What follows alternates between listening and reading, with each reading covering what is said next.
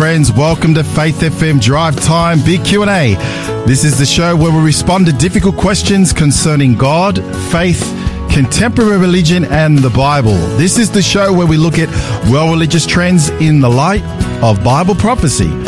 My name is Will Moala. I'm the pastor of the Paravista and the Gawler Seventh-day Adventist Churches here in South East Australia, and we want to thank you for joining us in today's show.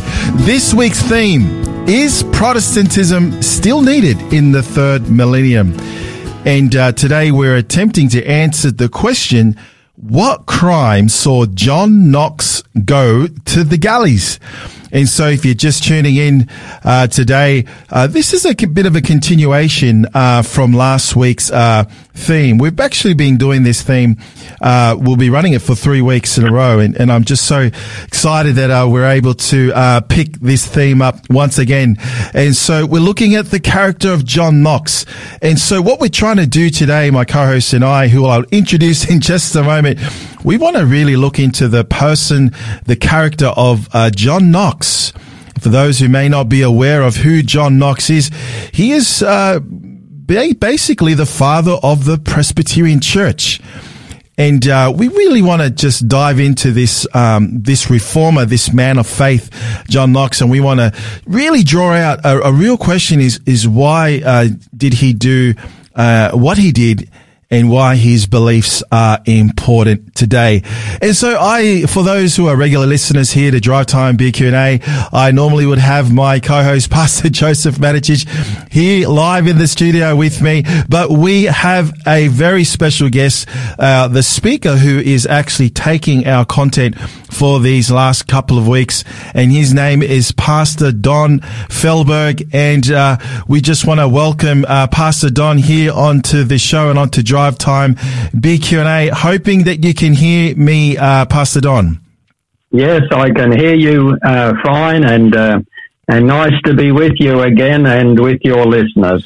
Oh, this is excellent. In fact, I think, Pastor Don, this is the first time you and I will be sharing today on Drive Time Big Q&A. I know that you've been on the show with our speakers last week, with our presenters.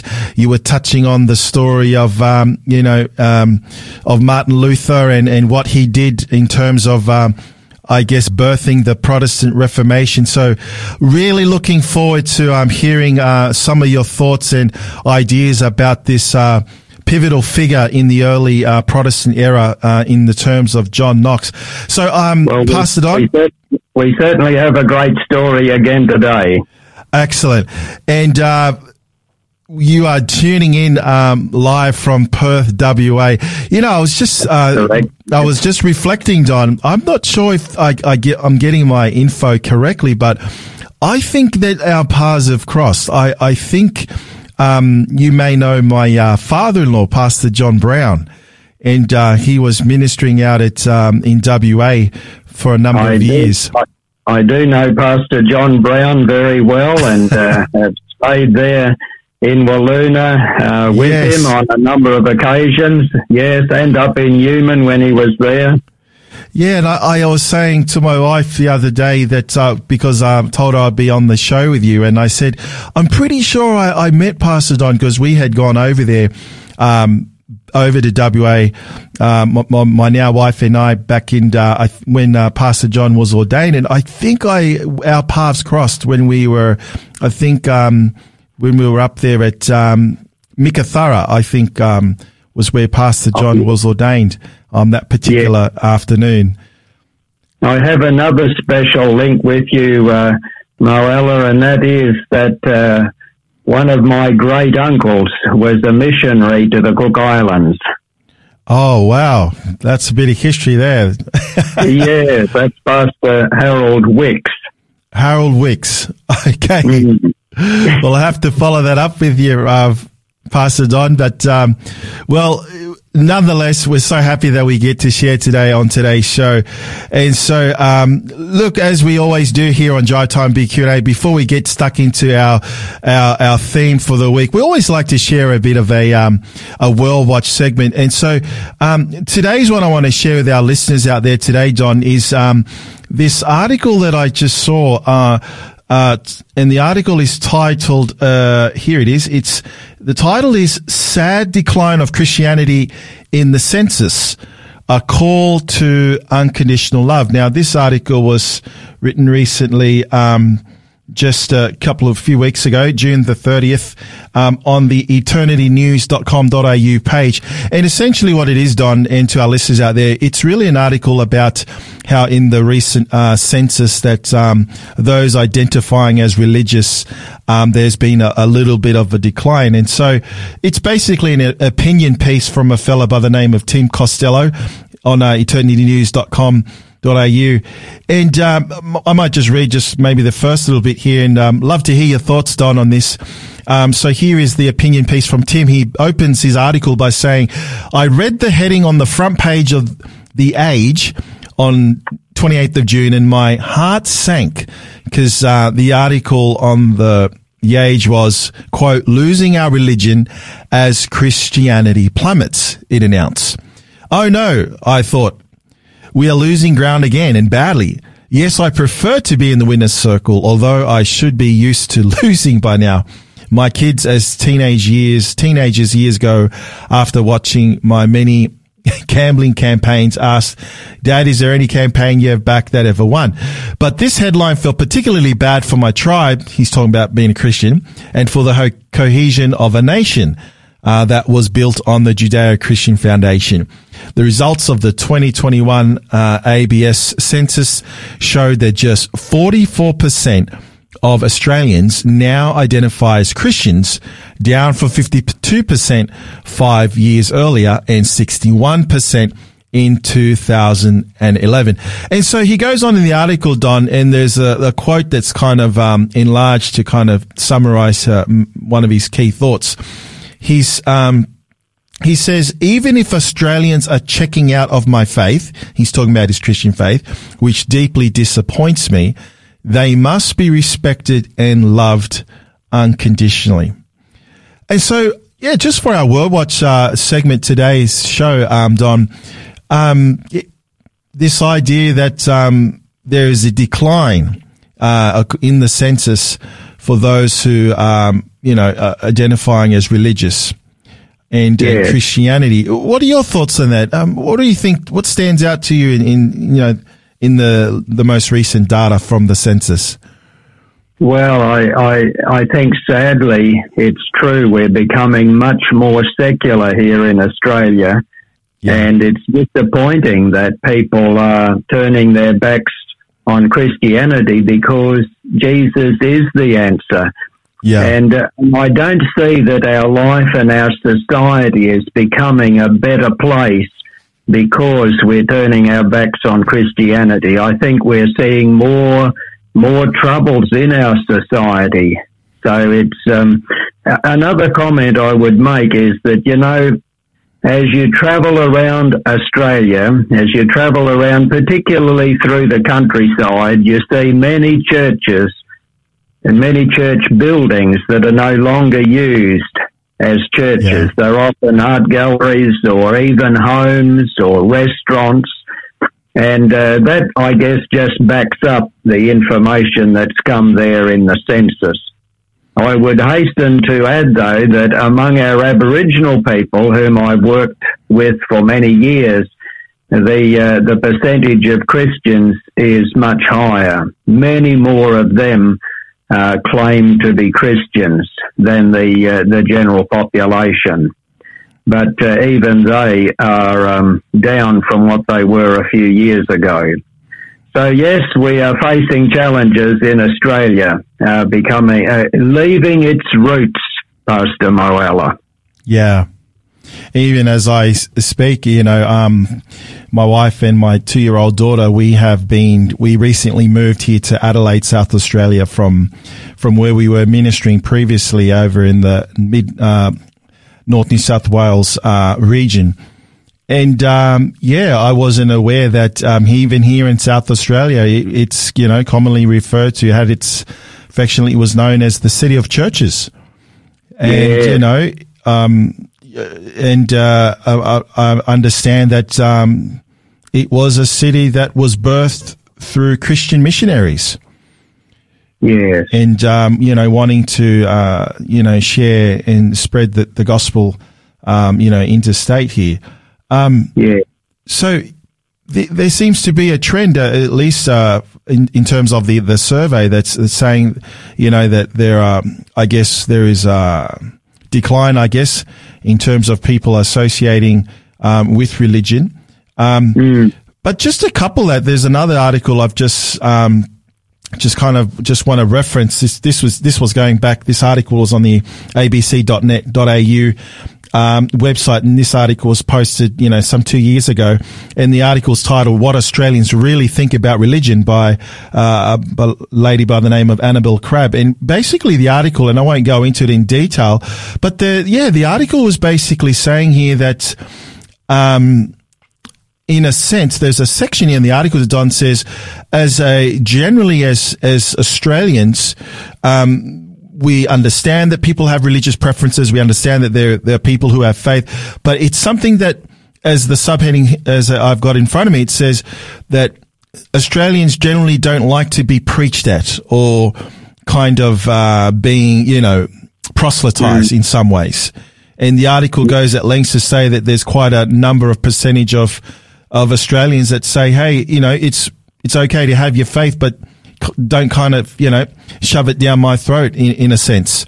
And so, yeah. I think for a long time there's been a saying, two things you shouldn't talk about if you don't want to get into strife. One is politics, and the other is religion. Yeah. Well, it might be a good idea to be cautious about what we say about politics, but when it comes to the things of God, if you really love Jesus and you want to talk about him. Yeah. And if you don't want to talk about him, you say, well, that's all private. It's probably because your religion is not really doing much for you.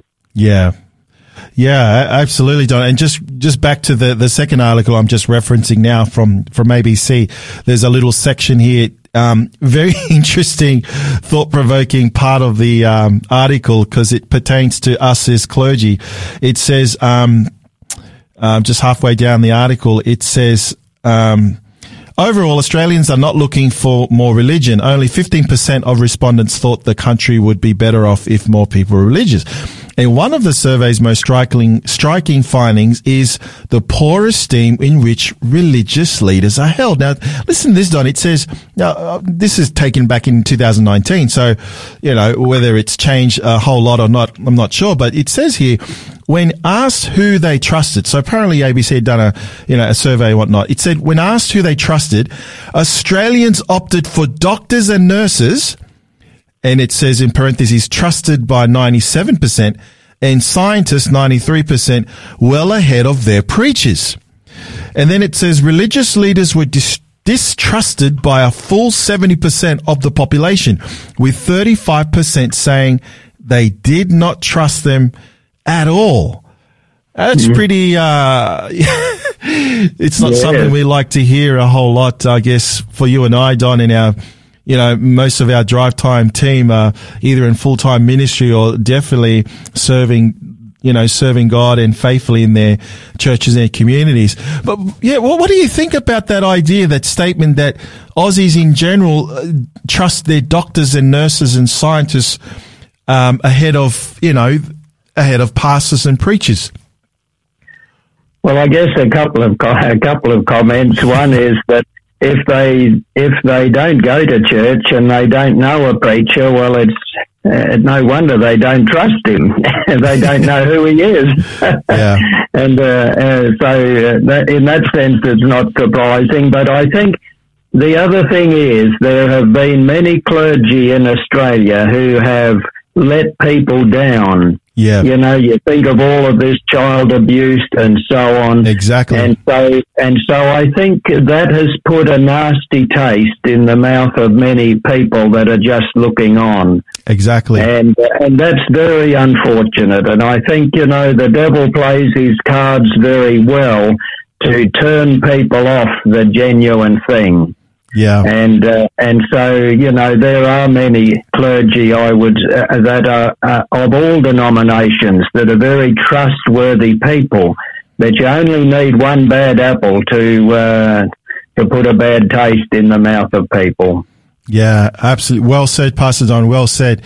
Well, just something for our listeners, and just to think about, particularly as it's closer to home here in Australia, that, in the recent census, people are, there's a slight decline in the percentage of, people claiming to be religious, and it's definitely, a signs of the times, and, a bit of a trajectory, in terms of Australian culture and how we deal with this idea of religion, in our culture and in our society. So I hope you enjoyed that article. Yep, go ahead, Don. I was just going to say, Jesus did say, when the Son of Man cometh, shall he find faith on the earth? Yeah, absolutely. So there could be a definite connection there, between... And Paul certainly says there in 2 Timothy that in the last days, people would be lovers of pleasure more than lovers of God. They might have a form of godliness, so that when there's a disaster, they say, oh yes, we're praying for those that are affected. It says having a form of godliness, but denying its power. Yeah, absolutely. So it looks like what we're seeing today is definitely lining up with the words of Christ in the Gospels and with the Scriptures. So interesting article, and interesting to see how what's being shown in Scripture and how it's playing out in the culture around us.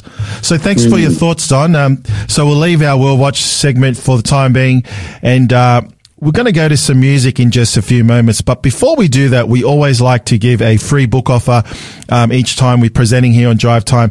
Our free book offer for today and for the rest of this week is a book that you would really want to get your hands on. It is a book called A Pale Horse Rides. It sounds very cryptic, but it is from the author is from Sean Boonstra.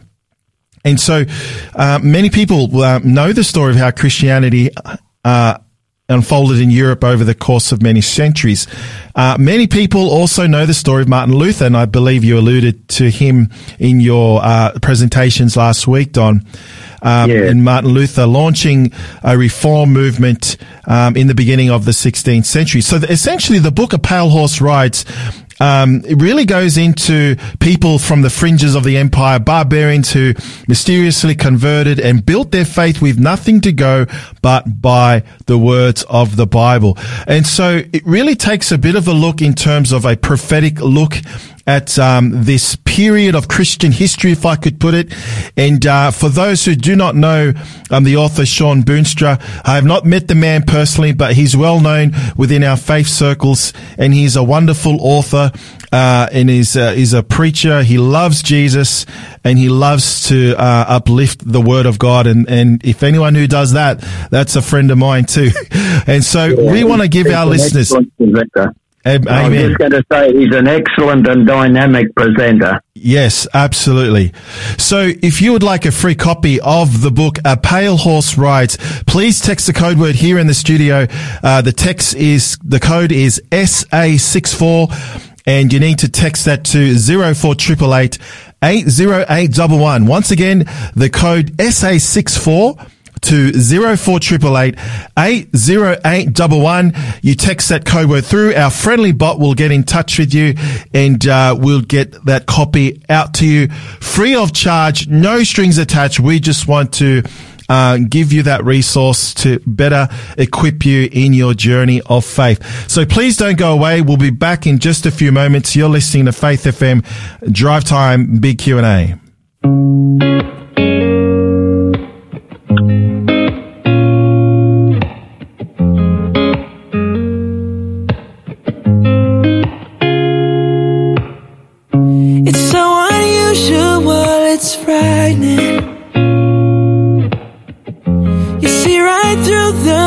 Inside me,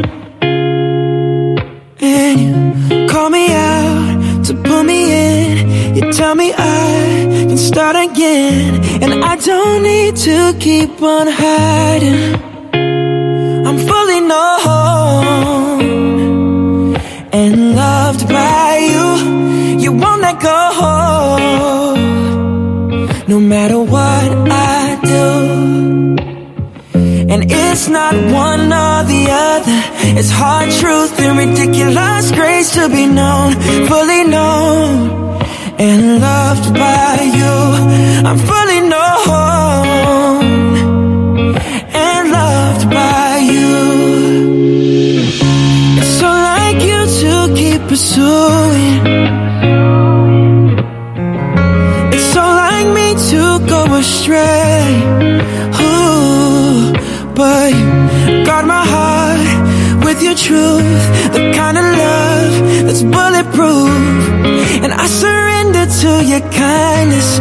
Oh, I'm fully known and loved by you. You won't let go, no matter what I do. And it's not one or the other, it's hard truth, grace to be known, fully known, and loved by you. I'm fully known, and loved by you. How real, how wide, how rich, how high is your heart? I cannot find the reasons why you give me so much. How real, how wide, how rich, how high is your heart?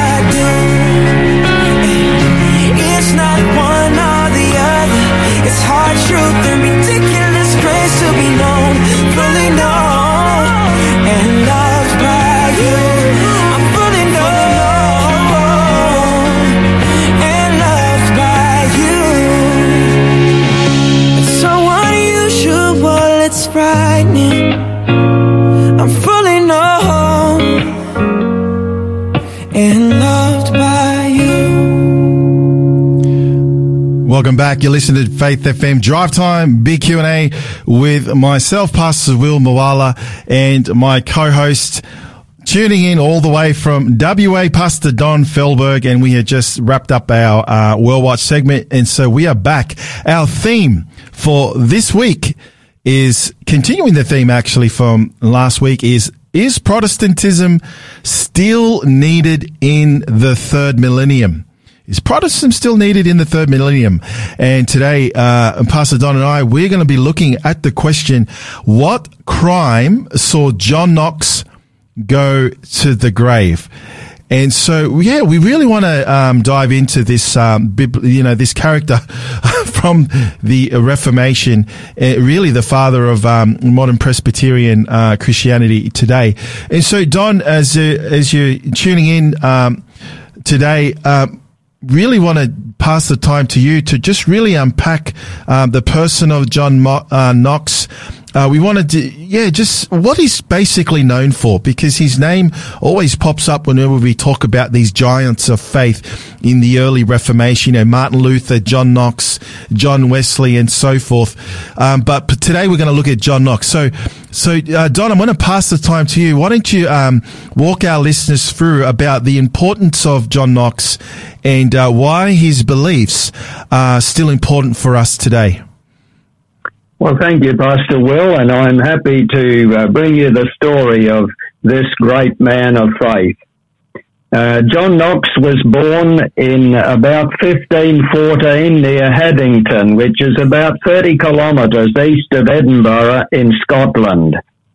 He came from middle-class parents, and his father, William Knox, died at the Battle of Flodden, maybe the year before he was born. And that was an English-Scottish battle where the English won. Right. Well, Knox commenced studies at the University of St. Andrews in 1532. His father's desire was that he would become a priest.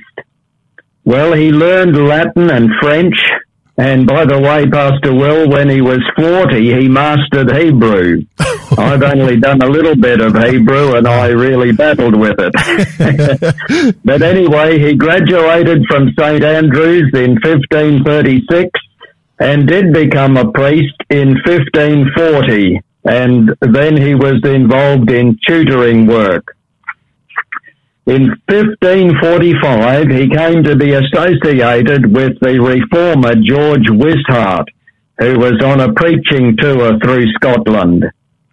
Now, David Beaton had become the Archbishop of St Andrews there in Scotland and was determined to wipe out the Protestant heresy in Scotland. So that made Archbishop Beaton was out after Wishart to kill him. So, Don, sorry to interject there. What was the heresy that they were trying to get rid of? Was it John Knox's heresy or the supposed heresy?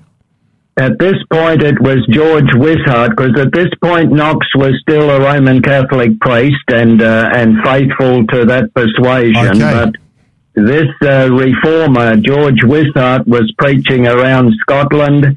He was preaching a message about the Bible being our authority and that salvation is found in Jesus. And so that's really why Archbishop Beaton was out to kill him. Oh, okay. He'd persecuted and killed many others. And so it's while Wishart was on this preaching tour that Knox actually met him. And Knox was very impressed with him, listened to him, and it's really what led him to give up being a Catholic and to become a Protestant preacher or a Protestant man himself. So this Beaton fella, He was a Catholic too, was he? Or he was the Catholic Archbishop there at St Andrews, sort of in charge of Scotland, and so his aim was to try to keep the Catholic faith there in Scotland. Okay, all right, keep going. Yep. Yeah. Now Knox, he became Wishart's bodyguard. That's this reformer man. He was so impressed with him, he became his bodyguard, and in fact he carried a sword to protect him as he travelled. On the 16th of January, 1545, Wishart was captured by Beaton's men and thrown into the sea tower at St Andrew's Castle. Now, Knox wanted to go into captivity with him. He had become his friend, he was his mentor, and he thought, I'll stand with you. But Wishart said to Knox, he said, listen, one sacrifice is enough. Well, Wishart was burned at the stake on the 29th of February, 1545, at just 33 years of age. Wow. Now things start to get interesting. Just over a year later, a group of Wishart's friends, led by Norman Leslie, stormed the castle of St Andrews, and they executed Cardinal Beaton and hung his body out of the window of the castle. Oh, goodness. Now, their act of retaliation wasn't right or Christian, and it did set back the work of the Reformation. Now, St Andrew's Castle, which had been the stronghold of Cardinal Beaton, was now held by this militant group of Protestants. And John Knox joined this group inside the castle and preached to them. Now, his first sermon was on Daniel chapter 7 and verses 24 and 25, where he clearly identified the little horn as the papacy. Wow. And he was convinced the Lord had called him to preach. Well, when Cardinal Beaton was murdered, the governor of Scotland was a little bit disturbed about these events, and so he asked the French Navy to come and help. And so on the 4th of June, 1547, the French Navy captured this group of Protestants, including Knox, that had taken over the castle. And so Knox was sentenced to work as a galley slave. That's the story of how he ended up as a galley slave. He was among the reformers, those that had stormed the castle, and so now he's a galley slave, that is, working, rowing the boats. Okay, I was just about to ask what a galley slave is. yes, it's using the oars put down in the boat, and there they all sitting there together using these oars. It's like the old Ben-Hur movie. Yeah, and it's real slave work. Right. Now it's interesting that the historian Wiley says that while this was a hiatus in the work of the Scottish Reformation, it was a blessing in disguise. And Wiley says the people of Scotland had to be taught that Reformation could not be furthered by the dagger. Right. To Knox himself, this check was not less necessary. His preparation for the great task before him was as yet far from complete. And so it shook things up a little bit. So how long did he, Don, how long did he work in the galleys for? How long was he slaved for? Well, normally it was a life sentence, but fortunately for him, he was only there for 19 months. Okay. And now, on the boats, while he was working there, he contracted a kidney infection and a stomach ulcers, and they were health problems that he endured for the rest of his life. Wow. Now, I'll tell you an interesting little story, Pastor Will, of what happened while he's working on the boats there. Yeah, and this says something about the man. Go ahead. He, an attempt was made to have all the Protestant prisoners, and Knox, of course, was a Protestant prisoner. They attempted to make all of these galley slaves acknowledge Mary as the mother of Jesus. Wow. Now, the one they worked on, the boat they worked on, was named Notre Dame, which means Our Lady. And during the celebration of Mass, while the ship was at Nantes, the Salve Regina, or the Hail Holy Queen, was sung, and a little statue of Mary was brought around, and they wanted all the slaves to kiss it. Well, Knox refused, but they thrust it into his face. But later, when no one was looking, he threw the statue overboard, saying, "Now let Our Lady save herself," he said. Oh, right. Okay. So you can see he was quite an outgoing sort of a man, and you can see how sometimes he rubbed people the wrong way, as we might say. The apple cart, yeah. Well, he returned to Scotland after he was released from the galleys, but Mary of Guise was on the throne, and she was part of the powerful Catholic Guise family of France. And so he didn't stay there long. He left for England, which was becoming Protestant by 1548 under Edward VI. And he spent time there in England with Thomas Cranmer, who was the Archbishop of Canterbury. Right. And he also spent some time preaching and ministering at Berwick-on-Tweed on the border of Scotland and England. And incidentally, that's where one of my great-great-grandparents came from, Berwick-on-Tweed. Wow. And it was there at this place that he met Marjorie Bowes, whom he later married in 1555. Now, when King Edward VI died in England, Catholic Mary Tudor, or history knows her as Bloody Mary, tried to reverse England from being Protestant, and so when she came to the throne, Knox thought it's time to leave. And so he went across to France, and then he ended up in Geneva in Switzerland, spent time with John Calvin, who had a significant influence on his theology. Right. Well, then Knox came back to Scotland in 1556, and he visited around for almost a year, encouraging and strengthening the growing body of Protestants there in Scotland. And it's interesting, Pastor Will, on this trip, he celebrated the first communion service in Scotland. Wow. Well, he went back to Geneva in Switzerland, and he served an English congregation there for a while, and among other things, he helped with the translation of what has become known as the Geneva Bible of 1560. Well, he came back to Scotland for good in 1859, and he accepted the post as minister of St Giles Kirk in Edinburgh, where he served for the rest of his life. And I've had the privilege of visiting this church. I've gone inside and I've seen they've got a lovely big statue of Knox there. Well, he faced many challenges.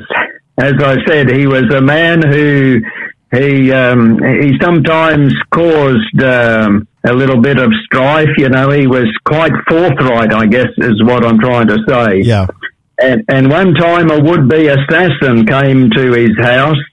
And I understand this is the house where he lived on the Royal Mile. And this assassin came down to his house. He knew where he sat every night and studied. He'd sit with his back towards the window that hung a little bit out over the street. And so the shot was fired, but that night he'd sat in a different chair. And oh, wow. So the bullet passed through the empty chair and up through into the chandelier. And it, of course, it missed him. Wow. Well, in 1560, Knox and five other ministers drew up what's called the Confession of Faith for the Reformed Church, or for the Protestant Church there in Scotland. It was overwhelmingly accepted by Parliament. And at that time, the Mass was abolished, and papal authority was also abolished there throughout the land. Wow. Now, at the end of 1560, he met with some sorrow. His wife, Marjorie, passed away and left him with two little boys. Now, his mother-in-law lived with him for a while to look after the boys, and then in 1563, I think from memory he was about 50 years of age, but he married a 17-year-old, Margaret Stewart, and later had three daughters to her. Well, in 1561, Mary Queen of Scots came home to Scotland to rule. She faced great obstacles in her efforts to return Scotland to Catholicism. You see, the Bible had come to Scotland in 1525, and in 1528 Patrick Hamilton was burned at the stake, and his death was like a lighted match being thrown into a can of petrol.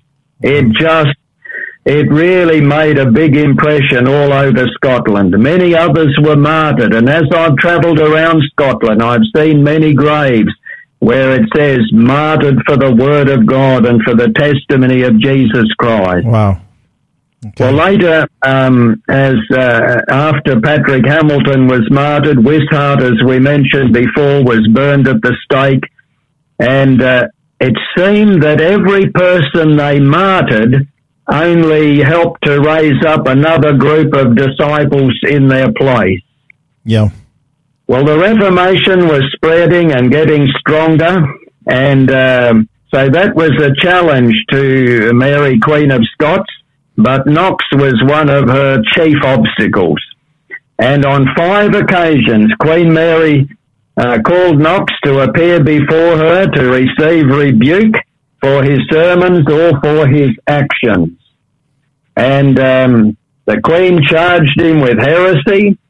He had taught the people, she said, to receive a religion prohibited by the state, and thus he had transgressed God's command in joining subjects to obey their princes.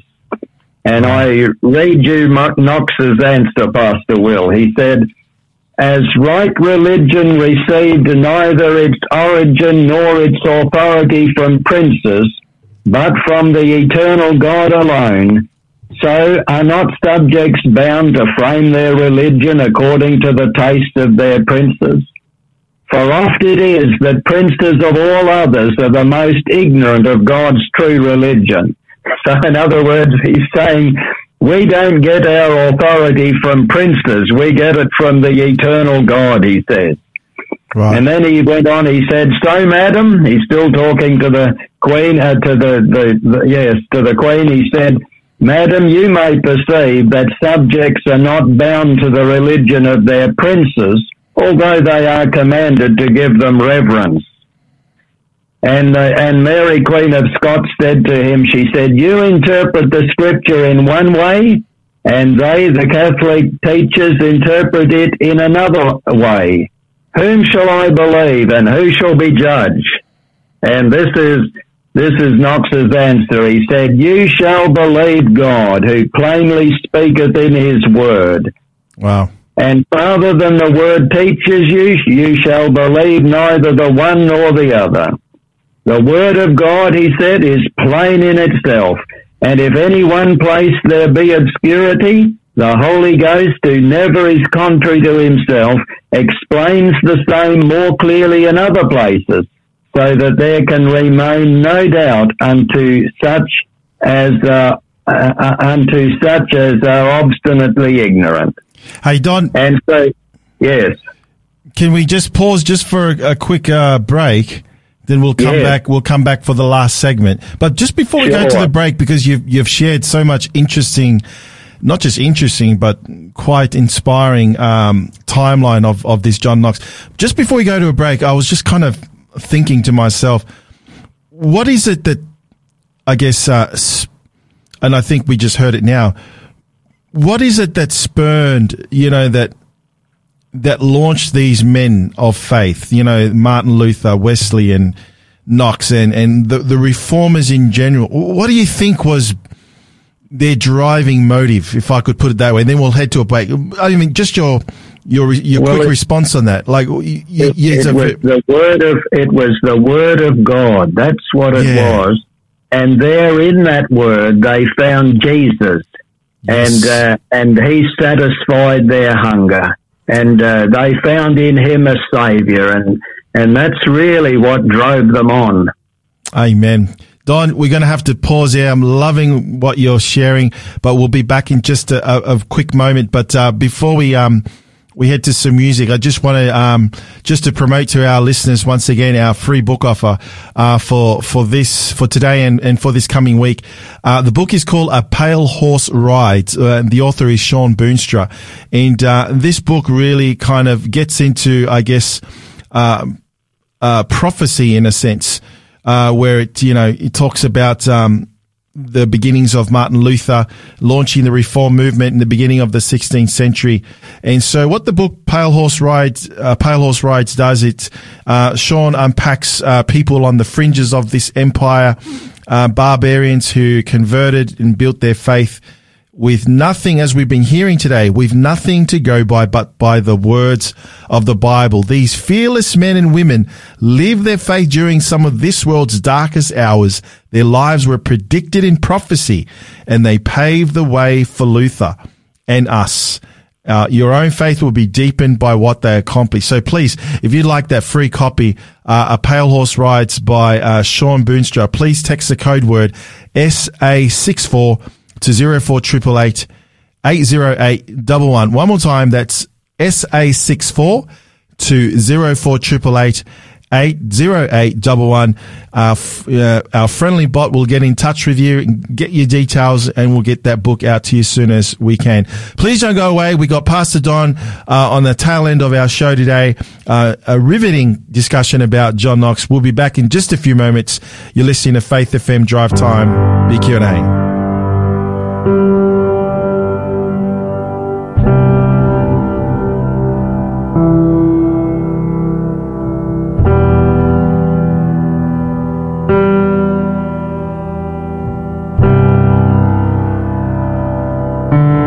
It's cold in here, it's a scary place, Lord, what are you doing to me?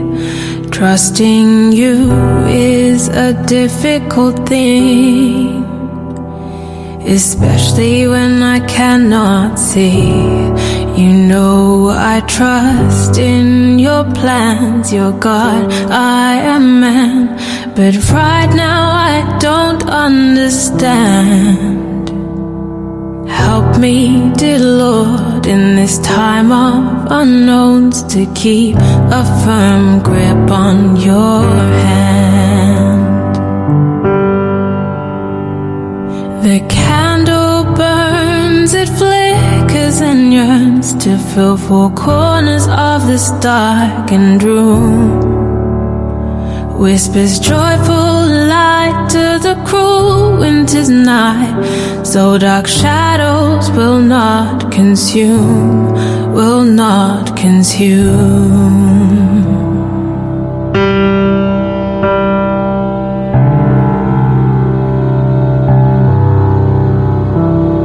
I used to fear the darkness, and hear, oh, the cold, it overwhelmed me.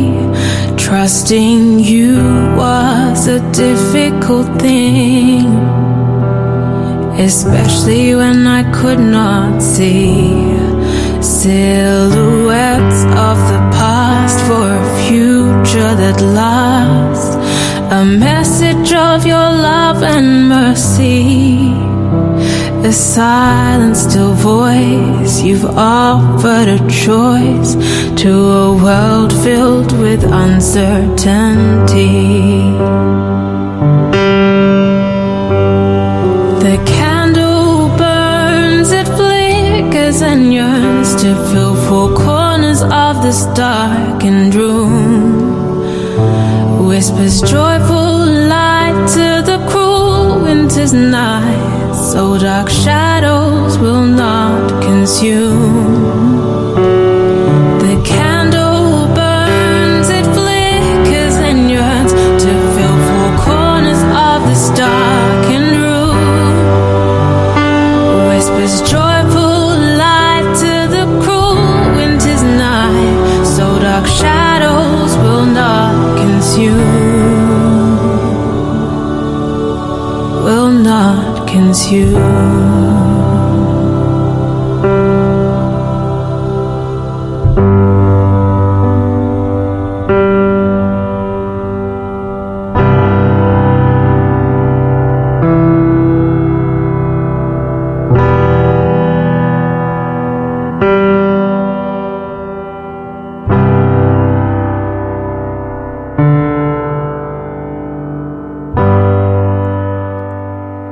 Welcome back. You're listening to Faith FM Drive Time Big Q&A.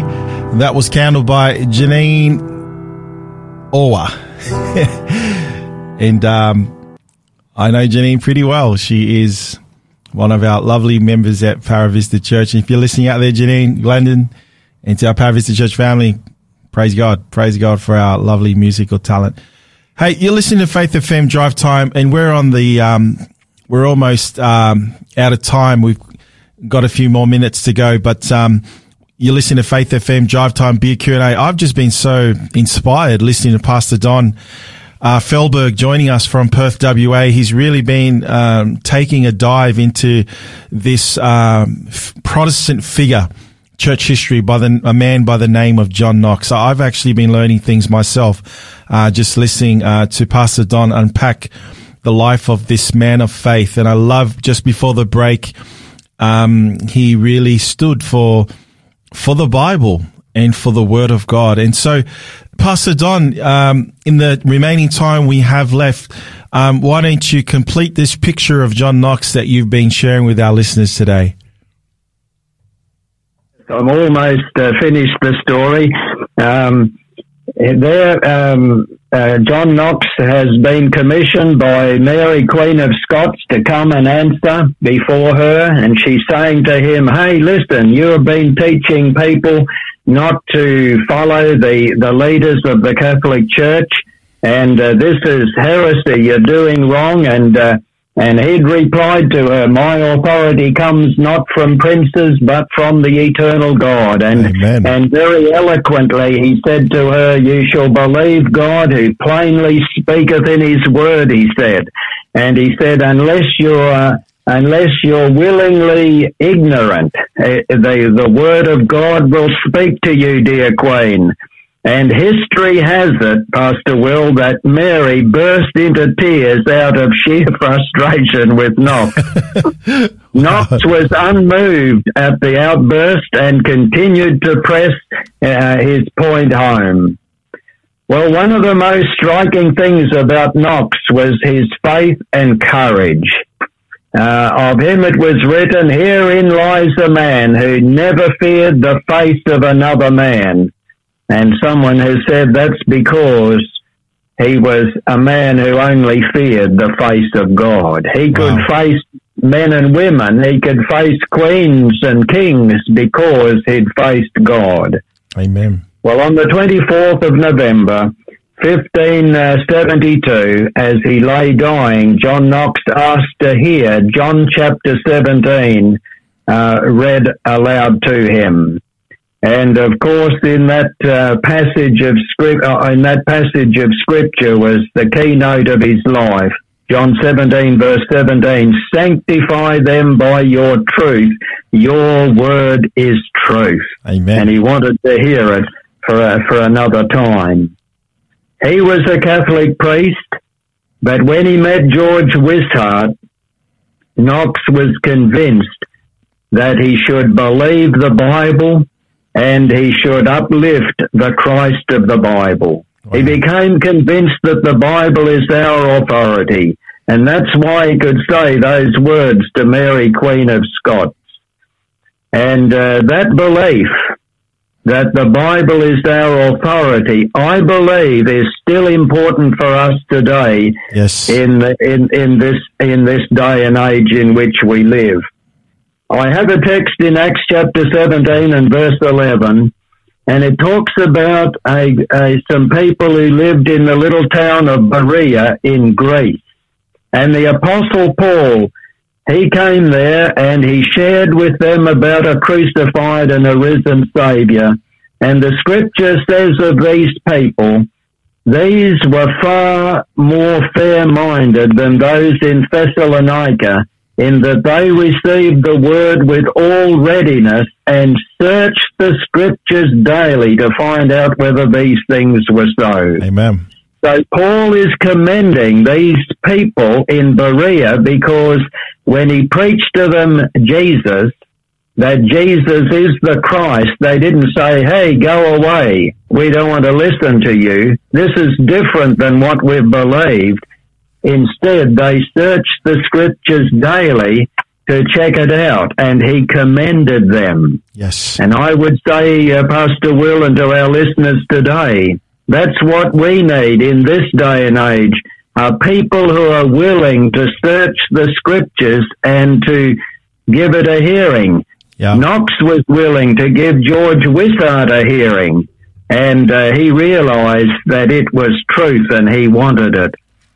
And so I believe that's very important in this day and age. Absolutely. Yeah, and the Bible is our authority. Like Knox said to the Queen in 2 Timothy chapter 3 verses 16 and 17, "All scripture is given by inspiration of God and is profitable for doctrine." That means for teaching. Where do we get our teachings from? Well, we should get them from the Bible.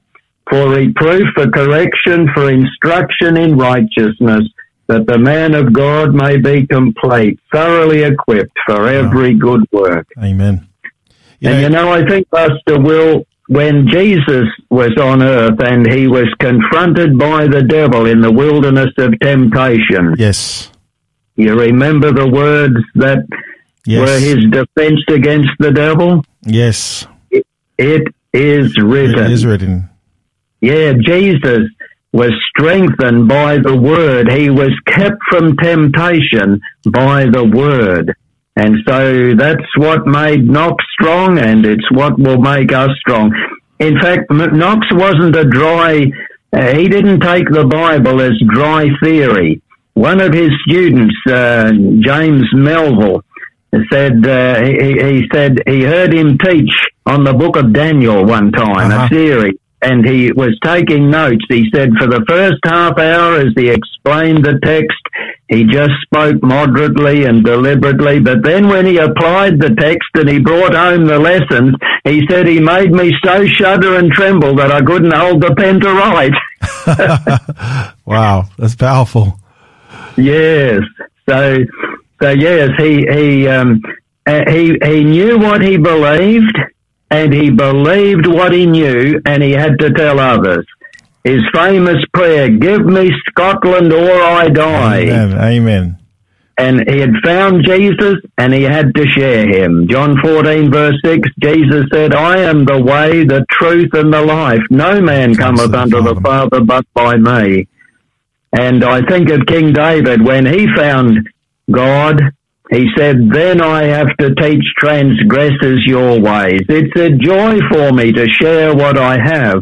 And he risked his life, Knox risked his life to preach an unpopular message, but it was the truth. Amen. Amen. Well, thank you, Pastor Don. I really appreciate your time in sharing with our listeners today on Drive Time Big Q&A just about this man of faith. And, you know, I just, as you just mentioned before, you know, like he was courageous. He knew his God, and he went to wherever the Lord had called him to preach the message of Jesus. And so I just want to, before we just wrap this up, Pastor Don, is there a closing, maybe something you want to say to our listeners that are tuning in? Maybe perhaps there's someone out there that maybe sitting on the fence with this whole Christianity thing. Maybe there's some people who are a bit, maybe dare I say, skeptical about the Bible, or maybe just God in general. What would your parting words be to those listeners, to our listeners today? Well, I'd say don't throw out the Bible and don't throw out Jesus without examining it, without having a good look at it, because you'll be throwing out one of the most precious gems that you could ever have. Amen. David in the Psalm says, oh, taste and see that the Lord is good. And I'd say to you, don't throw it out without examining it. Amen. And the Bible says we ought to hold fast to the faith once delivered unto the saints. What these men like Knox found, what they found and discovered is valuable, and it will be valuable for us too. Amen. Amen. Thank you so much, Pastor Don, for sharing with our listeners today. Our time is up for today's program, but we have more in store for you for the coming week. Tomorrow, please join us as Gary and Don, yours truly, Pastor Don Felberg, will be on the show again tomorrow. And yourself, Don, and Gary will be looking at the question, why did John Wesley preach on his father's grave? That's the title for the question tomorrow. So please join Gary and Don as they dive into that pertinent question tomorrow. And so before we tune out, we just like to leave you with a gospel promise, the words of Jesus Christ that we want to share with you today. And Jesus says in the Gospel of John, the 14th chapter in verse 27, he says these words, peace I leave with you, my peace I give to you. Not as the world gives do I give to you. Let not your heart be troubled, neither let it be afraid. May God richly bless you, and we'll look forward to having you next time. God bless.